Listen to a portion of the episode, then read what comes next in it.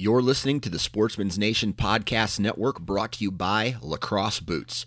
Lacrosse Alphaburly Pro delivers an athletic and glove like fit that will hold the foot in place to prevent chafing and rubbing while on the move. Featuring hand laid premium rubber over cushioning neoprene, Lacrosse Alphaburly Pro boots are comfortable, durable, hunt after hunt, and season after season. For more information, visit lacrossefootwear.com. Lacrosse Boots, done right since 1897.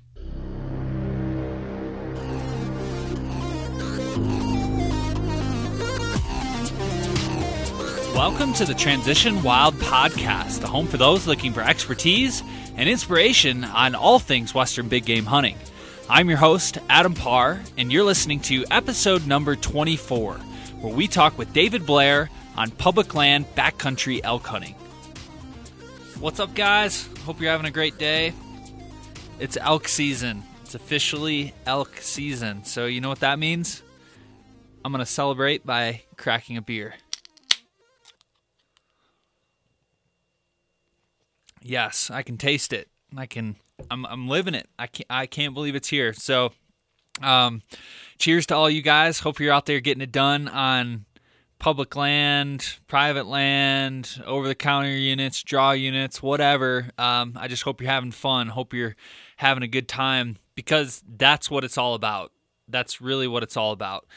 So, um, today we have a cool episode. We have David Blair on the show, and this is um, another one of those things where I reached out to somebody on Rokslide, one of the forums, and met David that way. It's just something I frequent, spend some time on every once in a while, and get on there and, and kind of talk to other guys, get the conversation going. And and uh, David had responded to one of the forums, and I thought he was a really cool guy with some some good intel on backcountry elk hunting, and and just wanted to get a hold of him and hear his story. So. Um, really really knowledgeable guy. Um, it's really just kind of an overview jam-packed episode of his kind of evolution as an elk hunter. And then we get into some of the backcountry stuff. We're talking about gear hunting alone solo public land. We get into tactics calling kind of areas to look for digitally how he gets into these areas and and what he looks for as far as good elk sign and and uh, just reading maps. So it's just everything you know elk hunting. It's nothing too too specific in one you know one area. It's just a good inspiration uh, you know episode for those guys out there looking to take their first hunt or currently out there hunting and, and just learning to uh, learning the ropes picking up a few tactics. So it's it's been great talking with david. And uh, but before we begin definitely if you haven't done it so far go subscribe go to uh, go to sportsmansnation.com you can subscribe that way. God i can't talk today. Must be the beer. But uh, you can subscribe on itunes stitcher um, if you like what you're hearing, leave us a review. Love to hear from you, and uh, appreciate all the comments and feedback so far. Keep them coming, keep them rolling in. Make sure you're following Sportsman's Nation on Facebook, Instagram.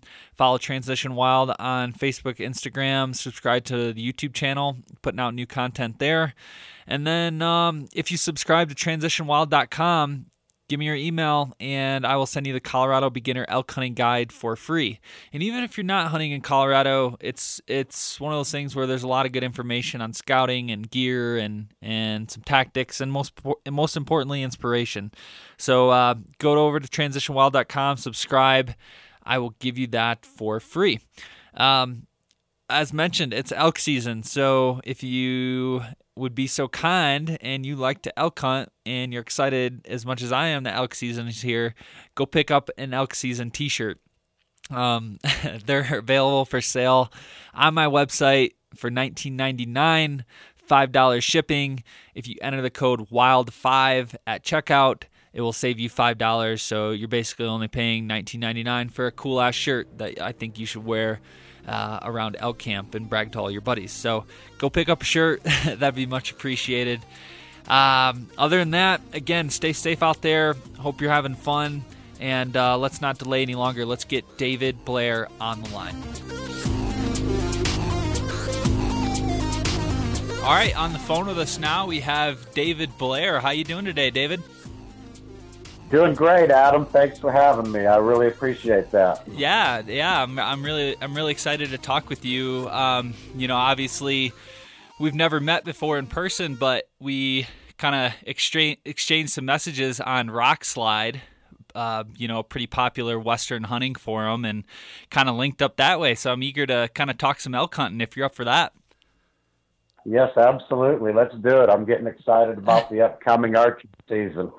Yeah, I noticed, uh, or from you know, kind of our initial little conversation we had. You said you were going to be out this past weekend, uh, doing some scouting and you know, checking trail cameras. How how did all that go? Well, it went well. We uh, set cameras up back in June. You know, it's a good distance from where we live, so we've been able to check them only once a month. Um, so we got down there set a truck camp up Friday night and hiked in Saturday. And, you know, we saw a big blonde bear down there in the Gila Wilderness, which was pretty awesome. Um, on our way to check our first trail cam. Uh, actually, we checked a couple trail cams Friday night before it got dark that were closer to where we have our truck camp. And we've got a really cool picture of a cow elk up close and personal. You can see her eyeball right there, checking the camera out. Thank God she didn't need it, um, which was pretty cool. Uh, checked our other trail cam, nothing on it. So, uh, you know, it's luck of the draw, basically, where you set these cameras up in the wilderness. Yeah, yeah, exactly. do you uh, do you think there's a little bit of effect with the kind of dry weather conditions and the drought conditions? Because um, I know in Colorado it's been really dry, and it's probably similar to where you're at in New Mexico. Are you finding that's kind of maybe dispersing the animals a little bit, or concentrating them more around water? What's your take on that? Oh, my take, absolutely. They're concentrating around water. Um, the area we hunt, there's a deep canyon that's got a river down at the bottom. No place I'd ever want to hunt just because it'd be difficult getting one out from down there. But um, we saw eight or ten cows that finally started to move up into the area because everything's turning nice and green now. So my experience in this area in the past, um, it's a great rutting area. I just don't know that they spend much time in there prior to the rut or even after the rut for very long. Um, so I think they concentrate around these water sources, the permanent water sources, and once it rains, it fills some of these dry tanks up, and and then they just they start dispersing out, spreading out, uh, doing what elk do. You know, the the bulls they'll start getting away from each other in search of cows at some point, coming up here pretty quick after they rub, and and that's that's what they do, you know, life of an elk. Yeah, exactly. Yeah, it's one of the things I'm interested. I, I haven't been able to get back to some of my pretty remote camera locations over the past month and I was a little worried because when I initially hung the cameras up there, there's still water, um, but that was due to the snowmelt still coming down in June. But I know there was only like a week or two left of that, and I'm just wondering if some of those some of those areas will be pretty much barren by the time elk season rolls around because it's been so dry, and, and maybe I should concentrate on some of those, uh, you know, creek and spring fed kind of areas. I'm just I just don't know what to expect because I haven't been able to get back to some of those areas, so it's it's going to be interesting. Yeah, yeah, definitely. And you're in Colorado, correct? Yep, yep. Yep, do a lot of my hunting in Southwest Colorado, so it's um, probably you know not not exactly similar, but um, you know a lot of characteristics to New Mexico, especially when you get real far south. Yeah, and I've hunted South Central Colorado quite a bit when I don't draw New Mexico. That's closest to home for me. So over the counter unit up in there, I'm familiar with uh, the Rio Grande National Forest. So it's probably pretty similar to the areas you hunt. Yeah, yeah, got it. Um, and while we're on that, why don't you why don't you give a little background on you know where you're from, where you live uh, currently, and then you know what you do for a living. If you can just kind of give us an overview of what uh, what the life of David Blair is. Well, sure, I'd be happy to. Uh, I grew up in Northeast Ohio. My family did not hunt. We fished a lot. Um, I had a knack for walking up on deer when I was a kid and a teenager in the woods, heading to the nearest lake to go fishing. And, you know, so hunting was always kind of in the back of my mind, just never had a chance to do it. And then I moved out here to New Mexico in my early 20s. Um, my ex wife, her family all hunted, and I got started deer hunting with a rifle. And you know, it's been nothing but moving forward and progressing into bow hunter from there. Um, I'm a construction superintendent, just an average working Joe. We do a lot of commercial work, very little residential stuff. I work for New Mexico's largest and oldest general contractor. Um, so I, I really enjoy what I do and have the luxury of being able to take off of work when it's time to go hunting. Yeah, that's that makes it really nice. Yeah, for sure. That flexibility is key, especially when uh, we love to get away to the mountains for multiple weeks at a time. So that's that's got to be nice. Perks of the perks of the trade there. Oh, absolutely, and a few three day weekends here and there to go check trail cameras and things like that. You know, so gotta love it. Nice, nice. And you and you mentioned from our brief conversation that you had just got started hunting in 2008. Is that correct? Well, I started bow hunting in 2008. Okay, got it. I started rifle hunting. Yeah, I started rifle hunting in 1995 and hunted for deer only. Didn't know what an elk was, being from Ohio. Um, and you know, rifle hunting just got too easy. I hunted with the seven mag and killed nine deer in 12 years of hunting with the rifle. And the last year that I hunted with the rifle in 2007, a buddy of mine and I were elbow deep. I didn't know anything about the gutless method at the time. So we're elbow deep field dressing, and bullets start ricocheting off the ridge 10 feet above us. Oh, my God. I, at that point, yeah. And at that point, I looked at my buddy and I says, dude, I am a bow hunter next year. This is just getting too dangerous. Yeah. Wow. And, and so as luck would have it, I put in for a deer and an elk hunt with a bow in 2008 and drew them both. And I've hunted with a bow ever since. You fell in love. You caught that, caught that addiction. You caught that itch, getting close, and uh, getting real personal with the animals. I, am oh, sure yeah. that's that's got to be pretty cool to transition from that. Oh, it was. It, it, was very cool, and you know, I've had people try to talk me into bow hunting before that time, and really never gave it much thought. But after that first hunt, uh, I was hooked. That's all it took. Yeah, for sure. Yeah, and I, I want to kind of get into kind of your whole story here. And just to kind of preface everybody that's listening, um, I was kind of searching around on Lock, Rokslide, and I kind of frequent those forums as often as I can. I came across a thread on solo kind of backcountry elk hunting and some guy had posted a question like should i go solo or not go at all and then you kind of chimed in and you know you've you've obviously had some experience doing that um, but you know i just wanted to kind of get your full full overview picture of kind of where you started and you know talk some strategy and you know how you've how you've kind of developed over the years to get to where you're at today.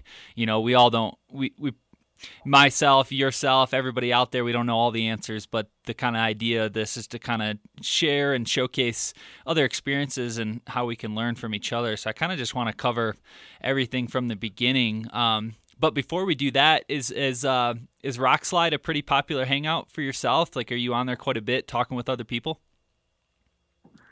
Well, I frequent it occasionally. Uh, I frequented several forums quite a bit from 2009 to probably 2013. Uh, Rokslide, Archery Talk, the Bowsite. Mm-hmm. Um, they've all got, got a lot of great elk hunters on those forums and a lot of great advice. But you have to learn how to weed weed through the the trash too, you know. Yeah, yeah. There's a lot of that. I, I you know, I used to be kind of active on archery talk, but it's just gotten so. Some of those forums get pretty cutthroat, you know. But I think Rokslide is is pretty legit. You know, everyone's there to, for the most part, to help each other and and kind of learn from each other, um, which is cool. And and it was a really, it's a really good resource still to this day on a lot of things. Um, you know, that's what's cool about it. You get to meet all sorts of people. You get to learn about different techniques, strategy, a little bit intel and that's what's fun. So that's that's kind of cool that it actually brought us together to kind of do this podcast today.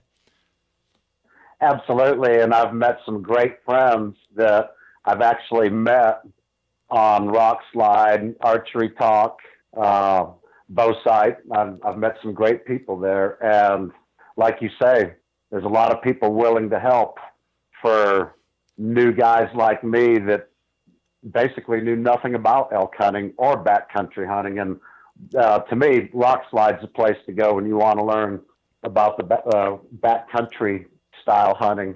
A lot of great information, great people. Yeah, yeah, and I I feel like there's there's kind of more of that trend towards kind of the backcountry, put everything on your back, or go in with the tent and a tarp, or you know do that kind of not necessarily solo, but maybe with a buddy. Um, solo is really cool. I definitely want to do that by myself here at some point. But um, I feel like there's kind of a trend towards that backcountry, kind of get away from the roads and get after it sort of thing. Are, are you kind of seeing that same thing as well? Oh, absolutely. And and there are many ways, as I've found out, uh, many different styles of camping in the backcountry. For an example, this past weekend, my buddy has a sawtooth teepee yeah. that he slept in. There were three of us that went to check trail cams. Two of my my buddies drew the first hunt. I drew the second hunt in the same area, so we all went down together this weekend. So JP, who also frequents Rock Slide, has a, a sawtooth tent. Alan has a hammock with kind of like a, a tarp that goes over it. Yep. And I have a, a, a big Agnes, you know, so nice. there's many different choices out there, you know. I mean, you just have to try a few, and that's part of the fun of of learning backcountry style hunting. You know, you you you try what you think is going to fit for you, and if it doesn't work, well, you're spending more money and buying something else. It can get quite expensive, but I've been relatively lucky on that front and bought some good gear over the years, so I haven't had to replace too many things. Yeah, yeah, you buy it once, you buy it right. Um, yeah, so is that something that you kind of started buying pieces here, pieces there since 2008, or is that something that's been kind of recent over the past, you know, four or five years where you're starting to get more of the lightweight camping gear and and teepees and you know maybe stoves, all that stuff? Yeah, it actually started in 2009 a little bit because after that hunt in 2008, and let me preface that preface that with I hunted from truck camp from 2008 to 2014, um, and during that time, I would gather a little bit of gear each year because it is rather expensive. Yep. Um, and truck camp for somebody who's never been in the back country, it's a great way to go until you learn learn yourself, learn how you act and react to certain situations in the in the mountains because the you know the Rocky Mountains are unforgiving. Yeah. You know, and you, you better make sure you have the right gear before you decide to hike in five miles or seven miles or however far you're going to hike in because um, there's no phone service in a lot of these places and there's nobody going to hold your hand out there. Yeah, yeah. Well, I think the elevate um, elevation, the evolution is is really cool because, like you know, like I said, you go from you know not hunting to rifle hunting, and then you go to rifle hunting to bow hunting, and then you go from car camping next to a road to backcountry into the wilderness, right? Five miles deep. And I think it's just kind of the evolution and what experience that you are after.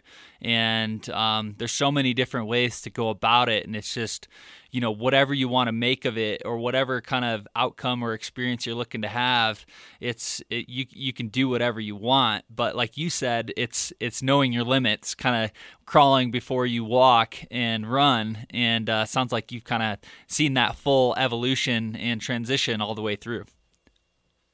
Absolutely. And it's been a great ride all the way. I'm telling you, you know, these years of truck camping, um, you know, for instance, when the BT1 Kifaru pack first came out, I was one of the first in line for it and I had to wait like everybody else. But I, up to that point, I had a Badlands 2200. Yeah. And I'd killed several elk and, and packed elk out in that thing and about killed myself. now, let's all understand there's no pack that doesn't hurt packing 80, yeah. 80 pounds plus. Uh, but a Badlands 2200, I don't want to badmouth uh, Badlands because they make great day packs, but you're five miles back in there. you don't want to pack out in that pack. I did it once and it was not fun. yeah, that's the whole other thing that people kind of forget about. I mean, they, they know about it, but until you actually get in that situation, um, there's so many factors there of actually getting the game out, getting the meat out. Um, if it's warm, you're dealing with flies, you're rushing against the clock, essentially. You got to have a game plan of what you're going to do with that meat after you got it out. And like, there's just so many different things um, going on there. And it's part of the, part of the realm of, of backcountry hunting for sure.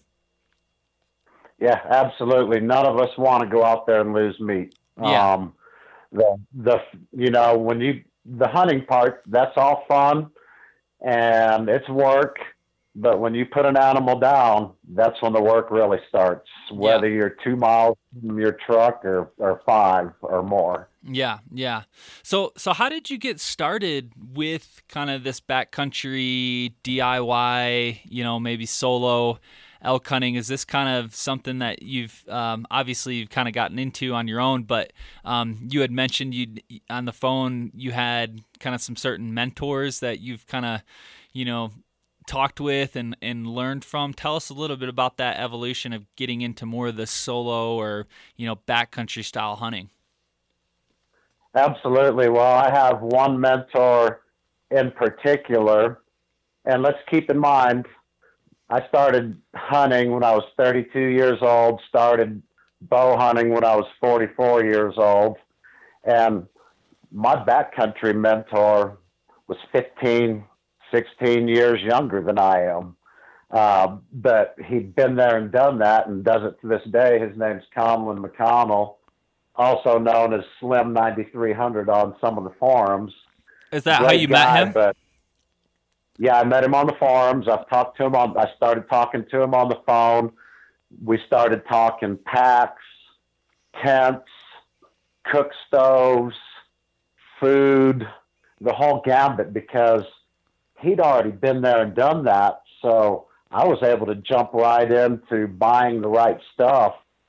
And when I was ready to do a backcountry hunt, I had everything I needed. Yeah. And having a mentor like that is crucial. I mean, and Colin's such a great guy. Um, shares the information, uh, tells you what works, what doesn't work.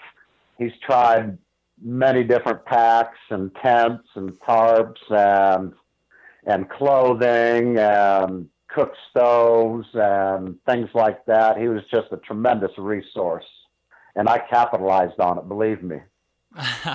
I bet, yeah, because mm. like for me, that's you know, hunting wasn't unfamiliar territory when I moved from Michigan to Colorado, but you know, kind of the backcountry wilderness, and then having all the gear, it was it was pretty overwhelming. Um, you know, to get everything that you need and learning how to camp. I mean, I'd camped before, but you know, you're talking campgrounds that are pretty established or maybe some state parks where you've got kind of some luxuries there and you're not really far away from civilization. It's a it's an entirely different ball game so i'm sure having somebody like that to kind of walk you through this is what you should do this is what you should not do spend your money here save your money there i'm i'm sure that was a huge resource. Absolutely. And so, you know this information is available out there on forums like rock slides you know i mean these guys have been there and done that, and they know what works. Now, there's a lot of things that are personal preference. You know, for instance, backpacks or tents or even your food. Yeah. Um, but you figure that stuff out as you go. Yeah, yeah. What um, what were some of your like kind of initial struggles? You know, maybe the first couple times you were out there by yourself for some of these extended maybe you know maybe you got into more of a weekend long weekend hunts first before you went into maybe a week long hunt. But like what what were some of those first initial struggles that you went through um, when with getting started with backcountry style hunting?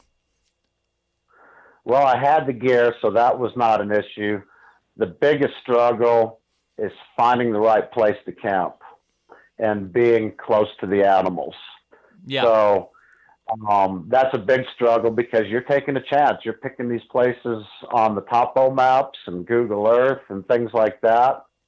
And you're talking to various people about different areas. And, you know, you get in there four or five miles and it, it's a ways to just, if you're not into animals or into elk, you know, you've got to pack up camp again and move and now you're talking 65, 70 pounds on your back and moving another three or four miles away, setting up camp and and doing it all over again and hoping that you're finding the animals. That that was the biggest struggle for me. Yeah, I can I can see that. That's it's not easy. Um, you know, figuring things out. And I remember I remember um, you telling me on the phone too that one of your recent hunts, maybe a couple years ago in Colorado, you had kind of just picked a you almost picked a spot on a map, right? Like like you were digital scouting and you're like this spot looks good and it turned out to be you know good. Um you know in regards to yeah. elk movement and sign and, and bugling bulls what what's that process that you go through in order to kind of select that spot or maybe some things that you're looking for well, I am looking for first off the habitat, um, food, water, shelter, and space. So those are the first things I look for. If I'm looking for drainages that have water, I'm looking for benches along those drainages.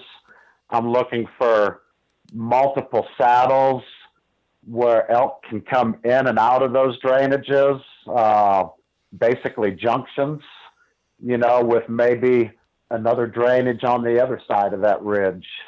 Um, food's always a crapshoot unless you talk to maybe people that hunt and live in the area and scout it. If you don't live in the area, that's the biggest thing. Um, if you don't live close to the area, it, all you can do is scout on the maps and talk to people, you know, talk to the biologists, see what the elk are eating, find out what the elk numbers are in a particular unit. Um, there's a lot of questions that the biologist can answer for you. The one thing I try to avoid when talking to a biologist, where should I hunt? Because yeah. chances are that biologist is going to send everybody he talks to to those areas. Yeah, yeah, that makes sense. That's a good tip because they, they, you know, they're going to go off past experiences, right? Or you know, maybe spots that they're familiar with, have heard about, and uh, yeah, there could there could end up being a pretty good traffic jam in that area. I'm sure. Exactly, and you know, when in an area that I deer hunt, um, it's that way. These game wardens are biologists. It seems like you know I used to have these areas to myself, and now there's just an influx of people deer hunting these areas, and I'm sure they're talking to biologists uh, because I sure didn't tell them about it. yeah, yeah. Keep that keep that a secret for sure. Um, yeah, and you you kind of touched on you know like go one of the struggles was kind of like finding a spot to camp. Um, in regards to like this spot that you had you've had pretty good success in, or you went in blind and it turned out to be good. Like what what is an ideal location of being close enough but not too close, and then um, you know because like I I did that initially when I went in for my first archery elk hunt, I actually did go in solo by myself just for an overnighter, but I kind of did the same thing, picked a spot on the map. This is where where I want to get to, but I was like in the bulls. like I I went right into the bedding area pretty much and they were screaming around me the whole night. And I woke up to screaming bulls, you know, same thing. So like I was I was almost too close. So what what kind of you know ideal spot are you looking for specifically? And what is kind of that zone or distance that you're looking for to set up that camp eh, and be close enough but not too far away? Well the area you described is where i want to be actually.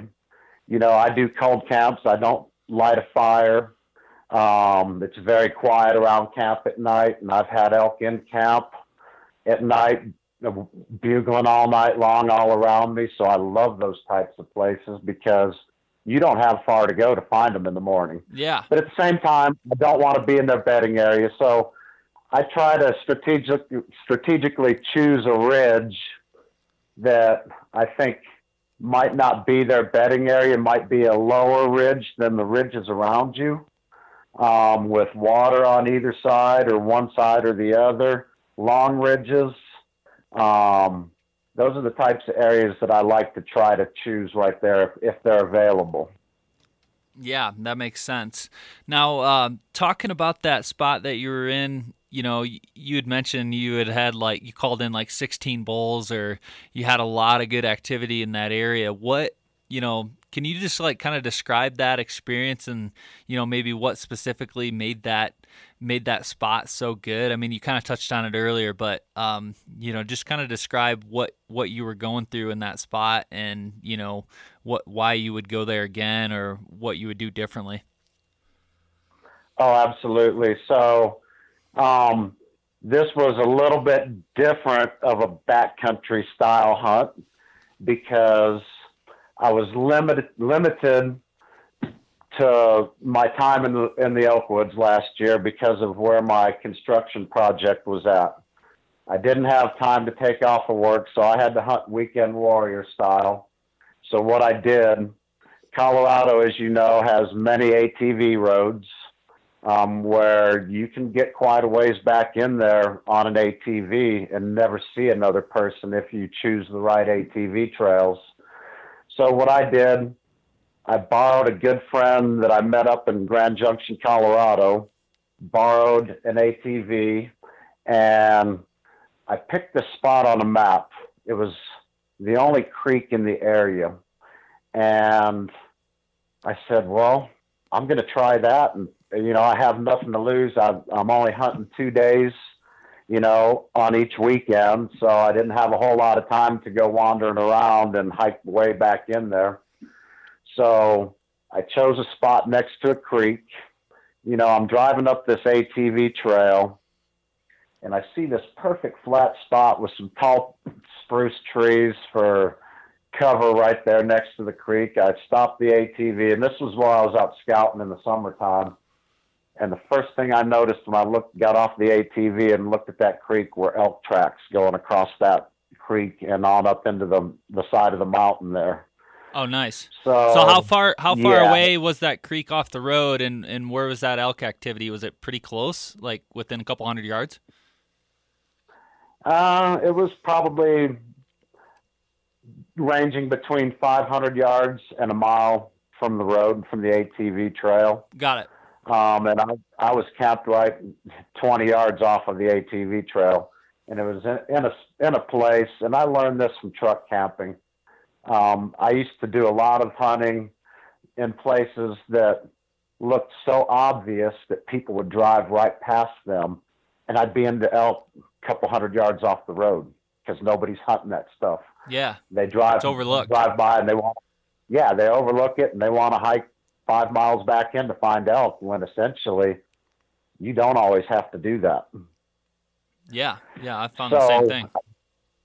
Yeah, so I get into this area, perfect place to camp, and I'm hunting right out of camp, across the creek, and up the side of the mountain, and was, was, was that side of the mountain was that kind of aspens? Was it dark timber? Was it north fa- you know north facing south facing? What what were you kind of looking at as far as the uh, topography and and uh, orientation goes? I'm glad you asked that. Uh, west side of the mountain west facing uh, west side of the mountain.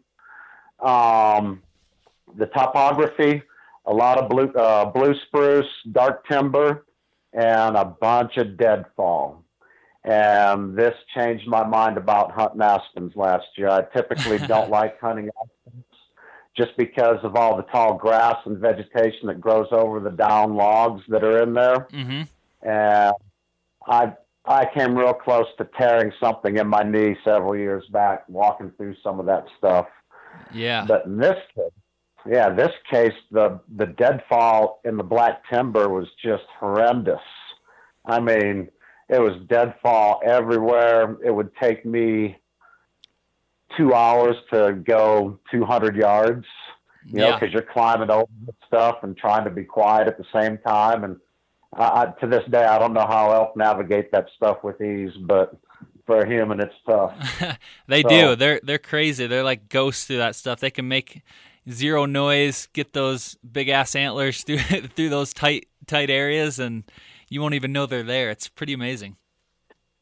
Oh yeah, so you know, opening day, op- uh, which was last weekend of August in Colorado. Um, I'm in my, I, I get out, uh, get out of camp before the sun comes up, and I walk up about 500 yards behind camp, and I'm in this aspen po- pocket that's surrounded by black timber. And I sat down, did a few cow calls and a bull bugles, and he's screaming and he's coming. And I clip my release. Here he comes. He's coming broadside and he's thrashing, he's stopping and thrashing trees every 10 yards. And there's this one aspen tree at 30 yards, and I just know I'm going to kill a big bull on opening day. And he stops, and his vitals are behind the tree, and I'm at full draw at this point, holding, holding, holding, holding. And he peeks his head around that aspen tree. And, you know, I don't know if he saw me. I had the wind in my face. But after not seeing what he heard, he turned and bolted and never saw him again after that. Oh, man. So yeah, it was pretty exciting for opening day. A bull screaming like that. Yeah, it, that's it was definitely.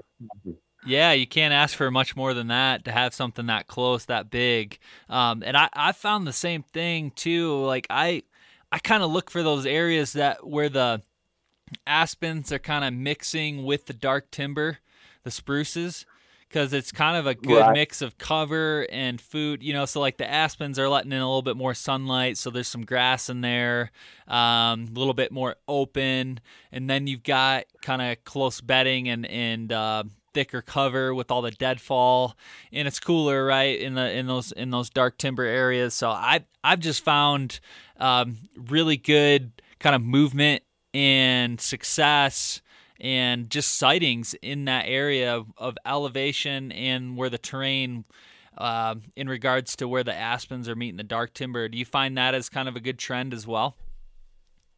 Oh, absolutely. No doubt about it. Now, now the one thing that I learned last year as well. So this this particular aspen patch was probably 200 yards wide and maybe three or four hundred yards long, surrounded by black timber.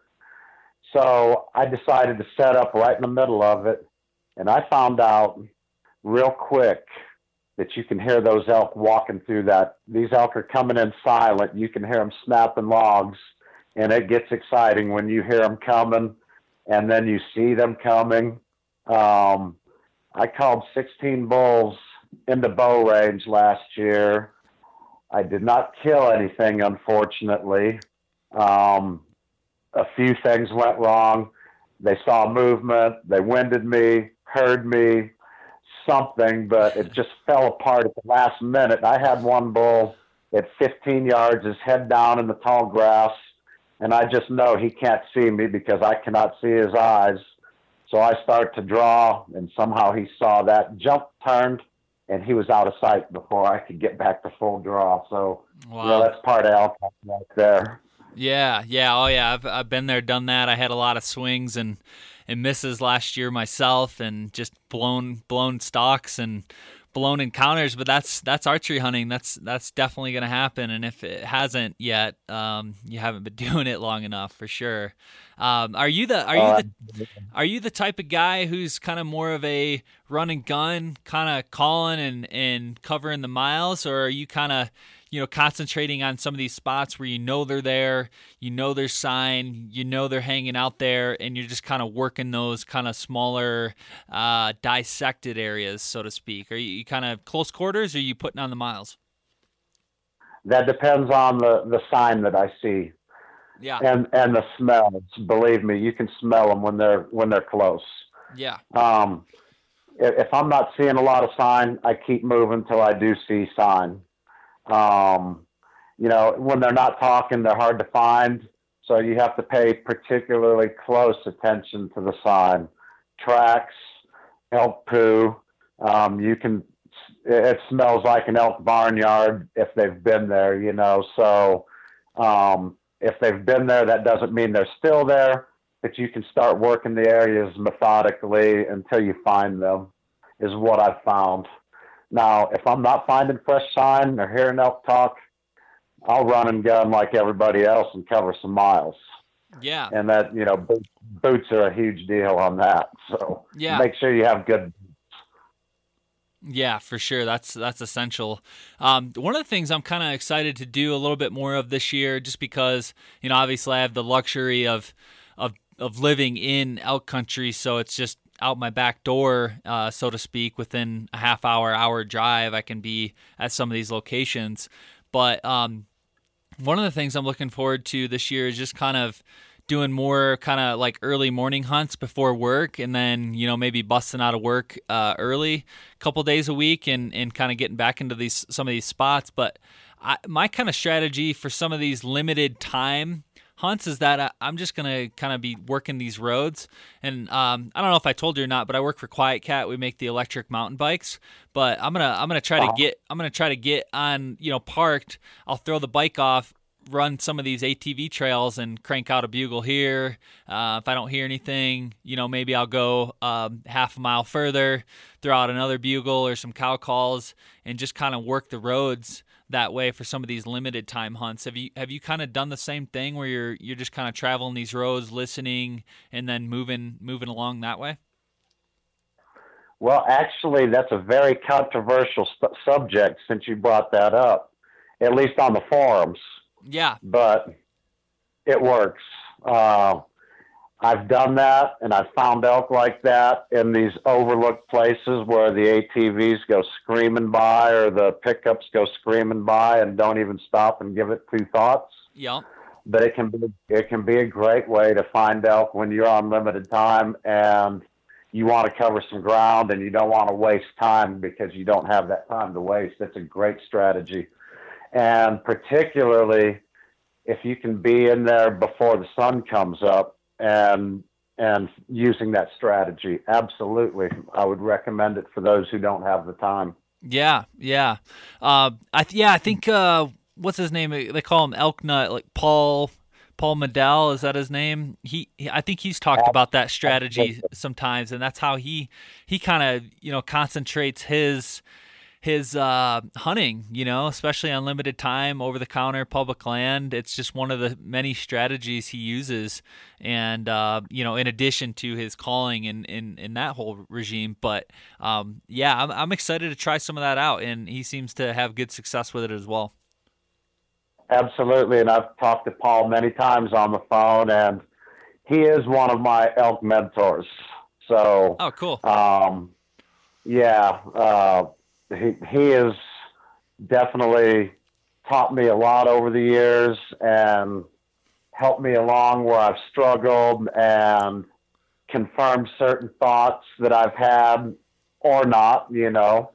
Um, but he's been a great, great guy to talk to and bounce ideas off of because he's got a lot of experience. And, you know, I, I don't take others' experience lightly. You know, I'm, I've been at this for about 10 years now, and there's guys been doing it for 30, 40 years. I'm going to listen to what they tell me. Yeah. Yeah. So and then you kind of develop your own style based on, you know, you learn from other people and then your own experiences, and eventually you, you've got your own style that might be a mixture of a bunch of styles. Yeah, yeah, exactly. Just kind of go after it. You can only you can only talk so much. You can only read so many forums until you actually get out there and do it. That's when you're actually gonna really soak it all in and really learn um, a number of things from you know just becoming comfortable to finding out to calling to what to do in this scenario, all that good stuff. Um, have you uh, have you kind of had any any takes on you know being uncomfortable? Like, w- have you had any kind of scary moments, or you get lost, or you know, when you're solo, is there anything that's kind of happened that's been kind of out of the ordinary, or you know, just stuff that you've kind of been uh, in a certain situation that's a little bit dicey? Well, actually, in 2012, hunting the Gila Wilderness, which is where I'll be hunting this year, um, didn't know anything about the area uh, just knew it was a, a good unit that's chock full of bulls and good bulls at that. If it's a wilderness only unit, you can walk in, horseback in, get dropped off horseback or mule or whatever. So there was a fire down there that previous year, and I've been reading a lot of people are going to hunt the burns. So I concentrated on the opposite side of the unit and found a couple water holes on the, Google Earth maps and topo maps and things. And so day three or day four, I think it was, I had a couple buddies that came down and hunted the weekend with me. And after that, uh, I was on my own at that point. and I was hiking into this water hole and I saw three hunters coming down off this ridge. So I just stopped and watched which way they were going and they crossed down through a creek and up the other side and out of sight. And I happened to look up to the left. There's a pretty big uh, blonde cinnamon looking bear up on top, and he just kind of meandered off over the hill, kind of in the direction that I was wanting to end up. And I'm side hilling across the face of this mountain, and I get on the other side into the drainage, and I start coming up the drainage, and all of a sudden, there he was, probably 10 paces staring me down, clicking his teeth. It was very nerve wracking. Um, I carry a sidearm when I hunt solo. It just gives me ease of mind, you know, yeah. for lack of a better term. I just I feel better. I sleep better at night, uh, knowing that I have have a chance anyway. Yeah. But so I lowered my bow down on the ground, leaned it on on against my leg, and as I'm coming up, I um I draw my weapon and point it at the bear, aim it at the bear, and I'm thinking to myself, "Don't you charge me, bear, or I'll shoot you." I don't want to shoot you, but I'm going to shoot you if you charge me. If you take another step, you know, all kinds of thoughts going through your head, and it seemed like an eternity, which was probably in reality 15, 20 seconds, maybe. And then all of a sudden, he turned and and bolted and and I'll tell you what, what a relief to see his hind end leaving. Oh, I bet. I bet that could be. Uh, that's yeah. that'd be intense. Yeah, he was a big bear, well over three hundred pounds. I'm guessing he was big. Yeah, is that something that it's it's kind of tough to get used to being on your own. Like there's, I, I know when when I go on some of these long hikes or I'm by myself or I've done an overnighter, it's a little bit um, in the back of my mind. It's always like, what if, you know, like what if I break my leg or what if something happens. Um, you know, you kind of lose that sense of security in a certain aspect. Is that something that you know you kind of had a tough time getting used to, or you know, was that something where you you prefer the solitude over hunting with a group or a partner. What's what's kind of your take on that? Well, I do pre- prefer the solitude, absolutely. But however, the you know I've been hunting solo since 2015 in the backcountry, packing in, and the first couple years were a little bit unnerving when you start hearing uh, logs snap around your camp at night, and you're in your tent and you don't know what it is. Uh, it's it's a little bit unnerving, no doubt about it. But at the same time, you have to face your fears to conquer them. You know, I mean, uh, you just have to be smart about how you do things. The biggest thing in elk country, which is also bear country, cat country, in some cases wolf country, you have to be prepared for the unexpected. And the biggest thing I tell people is don't even put a Clif Bar in your tent. I hang my food 75 yards from my tent. Yeah, it's a pain in the rear end to go over there and pull it down out of the tree every time you want to cook a mountain house meal. I know those mountain house meals are sealed, but bears have a good sense of smell, and I just feel much better knowing that I don't have any food in my tent. You know, and I might throw a couple sweaty shirts. You know, I'll take a couple extra shirts with me and hang them outside around my camp and and pee around my camp a little bit, you know, yeah. mark my territory, so to speak. Uh, and that gives me a little bit of a peace of mind, you know. I'm, I've never had any issues in my backcountry uh, tents, setups, my camps. Uh, so, you know, it took me two years to get used to that being out there by myself because if something happens, you know, you're out there alone. Uh, there's nobody to help you. So you have to be smart about things. Yeah, yeah, for sure, for sure. And and what what are you using for navigation? Are you using onX Maps? Are you using GPS? Uh, traditional maps? What what what are you going with? Well, I took a class at REI on compass reading and map reading, and I just couldn't get the hang of it. That I already had a GPS. I, I have a Garmin 16 uh, or that's a 60 CSX. And I love that thing. It's never failed me. I've had signals where others haven't uh, in places. I just love that GPS. I make sure I have spare batteries.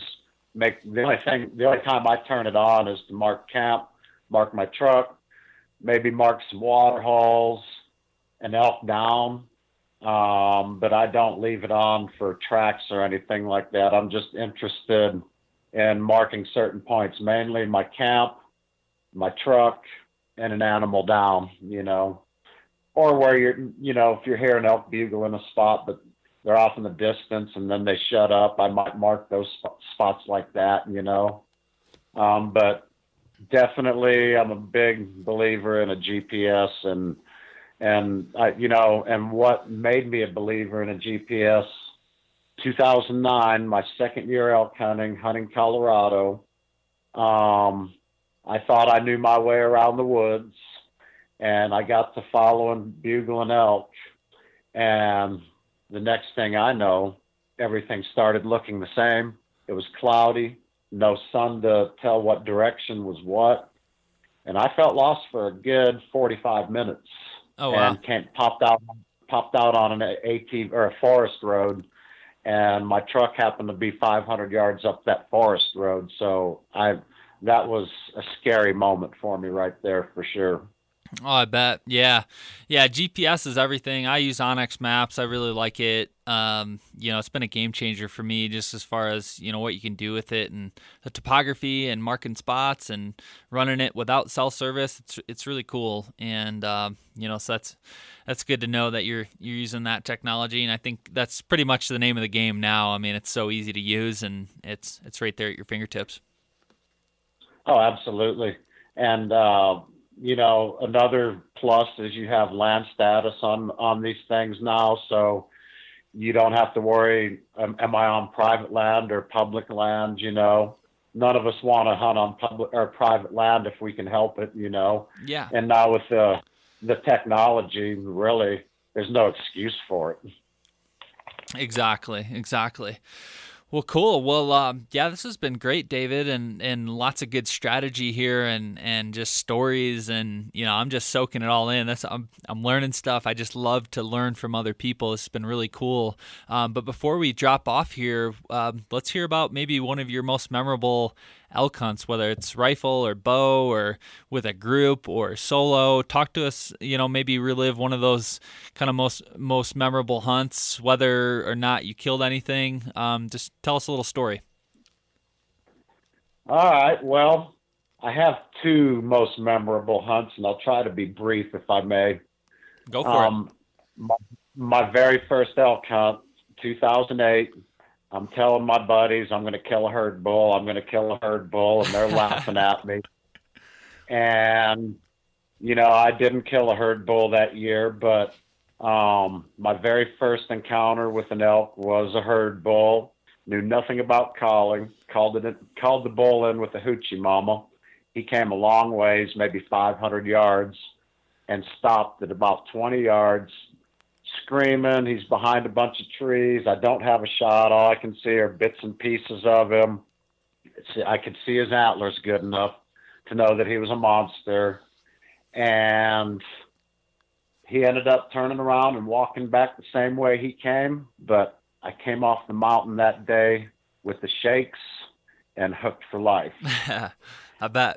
So, so next couple years, uh, after talking to Paul Medel, aka the Elk Nut, and learning some things and trying different things. Um, I killed four cows the next four years. And then 2012, this was my my my pinnacle up to that point. I I had moved to Hawaii to work on the island of Oahu in April found out in June I drew my Gila tag that I put in for. So I flew back home to New Mexico, went hunting. It was a 10 day hunt. At the time, the hunt was split up into three hunts. I had the first 10 days. Um, elk were silent. Day nine, I, well, let me back off of that a little bit. I kept hearing this lazy bugle, but the elk would shut up. He wouldn't respond to calls. Every time I'd go through this meadow, I'd do some cow calls. I'd hear one lazy bugle and that's it. And I had no idea what that meant. I know what it means now, but um, so day nine, 10 day hunt. Now I'm thinking, well, looks like I'm going home back to Hawaii empty and empty handed. I'm walking through that meadow again and it starts raining. So I hunker down under some trees, break out my tarp and my rain gear. And this is at nine o'clock in the morning three o'clock, it stops raining finally. Let out one cow call. Heard a lazy bugle on a, a knob to my left and a full blown uh, screaming bugle with grunts to my right. And more cow calling. I couldn't get them to come, and then it just went quiet. So I thought to myself, all right, I'm going to circle around that knob over here back to the south get the wind in my face and work up onto that knob right there where I heard the screaming bull. And if I don't have any action there, I'll work my way down through the saddle and up onto the other knob right there and see if I can make something happen. So I get up onto that first knob. I found where he was bedded down. It was obvious from the smell and the sign, and but he was gone. So I get down into the saddle, and I do a couple cow calls, and the bull screams. He's down in the bottom, and he's coming. And I had ranged a couple trees, uh, and I told myself, well, if the bull comes in on this side of the tree, I'm using my 20 yard pin. If he comes in on the other side of the trees, I'm using my 40 yard pin. The trees were at 30. So this bull, he stops he's looking, he's about 60 yards, and he's coming head on toward me. You know, it would have been a full on frontal had he kept coming in that direction. But he stopped and he's looking and he's bugling and chuckling. So I slowly turned my head and did a cow call behind me and really soft. I mean, really soft with a bugling bull's temptress call, if you're familiar with that. Okay. And this bull turns and he's making a beeline for those two trees that I just ranged. And he was on the other side of those trees. I cow called. He stopped in between this little window of about 18 inches wide, and I was at full draw, touched off the shot. I saw the fletching sticking out. That was all of my arrow that was sticking out. And when I saw the shot location, I immediately started fist pumping and the bull takes off and I heard him go down. He only went 40 yards and that was my first bull. Wow. So uh, I, I'd killed four cows up to that point and um, I killed one in Colorado and one in New Mexico in 2009, my second year hunting, again in 2010 and one in 2011, and then finally killed my first bull in 2012, year number five of elk hunting. So, you know, the biggest thing I can tell new guys is kill something. If a cow steps out, kill it. Elk meat's good. Get used to the process. Yeah. Learn how to break down an elk. Learn how, learn what it's all about to pack an elk out. Um, because if you keep putting yourself in position, you're going to kill an elk at some point, uh, or you're going to kill a bull at some point. You know. So, um, and I I killed another one in 2013, another a small bull up in south southern south central Colorado. You know, and I've had a string of bad luck since then. It's been four years since I've killed an elk, but um, I've been into them, and my calling has gone to another level. But that's part of solo hunting too. When you call, they know exactly where you're at. Yeah, yeah, that's a whole different different realm. Um, well, that's really cool, David. I, I really like that story and that evolution and, you know, killing your full first bull. And I love that advice too. I mean, just get that experience, pull the trigger, um, you know, get a cow down, get whatever is legal down and uh, just kind of, yeah, build that repertoire and, and go through the motions and, and your time will come. And, uh, that's exactly what I'm hearing from you. So that's that's really cool. Great story. Um, loved every minute of it. Can't wait to uh, can't wait to start here myself here in just a few weeks. Well, I appreciate the opportunity to talk with you. I'm very flattered that you had me on your show. Uh, I appreciate it. Um, there's a lot of lot of people elk hunting now and, and bow hunting in particular, and I hope there's somebody out there that can take something out of this. Oh, definitely, definitely. This is this is a great episode. Loved loved all the strategy, the tactics, and the stories, and most importantly, the inspiration. So, um, really appreciate it, David. You have a great evening, and we'll talk to you soon. Okay, look forward to it. Thanks, Adam, and you have a great hunt. Good luck to you and and all your buddies who are going to be hunting this year. And there it is, another episode in the books. Thanks again to David for coming on the show. Wasn't he a cool guy? I'm uh, I'm really glad I reached out to him. And, um, you know, we even talked after we kind of hung up on the episode here, but we talked for another, you know, 20 or so minutes, just, just shooting the shit, telling stories, um, you know, and I honestly feel like he's, he's a new friend and, and would love to, to meet him someday. So that's just one of the cool things about hunting, about doing this podcast, about doing the blog, about uh, getting involved on social media or on a forum you never know who you're to meet and you never know what connections you may make.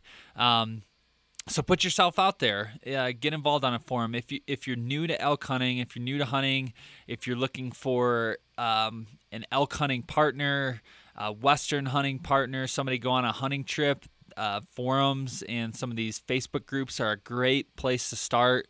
I see so many forums, especially on Rokslide, of guys that, oh, my buddy backed out on me, or I'm, you know, I can't get anybody to go with me to hunt Colorado or hunt elk. What should I do? Um, you know, is there anybody looking to meet up or would hunt together? Um, that's one of the cool things. So start talking on there. You never know who you might meet. You never know who where it could lead to. So um, if you're kind of lost and you don't have somebody to hunt with, check out those forums. It's uh, it's a great place to be. And also learn a little bit along the way. So, hope you guys enjoyed that. I, I definitely want to do more episodes like this where it's just good storytelling, tactics, real hunters, real people, public land, doing it yourself, learning the ropes. Um, you know, there's other podcasts out there that have quote unquote celebrity hunters, and um, you know that's cool too. They they they all have their their wealth of knowledge and and they're you know popular because of that. But I I love you know, and I'm totally not against that, but I just love hearing from the everyday, you know, working man who's out there doing it. And, um, you know, this is one of those episodes. So I hope you guys really enjoyed this. Hope you learned a lot. I certainly did. It's, it's one of those things where I can, and, uh, look back and, and listen to, and, um, you know, I'm sure I'll listen to it a few times and, and learn something on each episode. So, um, again, thanks again for listening. I've been babbling long enough, but before we drop off, uh, go get an elk season t-shirt. Transitionwild.com go to the shop page. Enter code wild5 at checkout. You'll get $5 off your order. That's basically like free shipping 19.99 it's elk season. Celebrate and uh, get that shipped right to your door. Um, subscribe to transitionwild.com if you do I will send you the Colorado Beginner Elk Hunting Guide for free. It's a really good resource. It's going to get you started with scouting, um, where to hunt, when to hunt, gear, tactics, and most importantly, inspiration. So it's a 10 page PDF that I put together. Subscribe, give me your email. I won't spam you, I promise. Uh, but go to transitionwild.com, subscribe. I will send you the Colorado Beginner Elk Hunting Guide for free. All right, check us out, sportsmansnation.com. Go subscribe there, leave us a review, be much appreciated. Thanks again for tuning in, and we'll talk to you soon.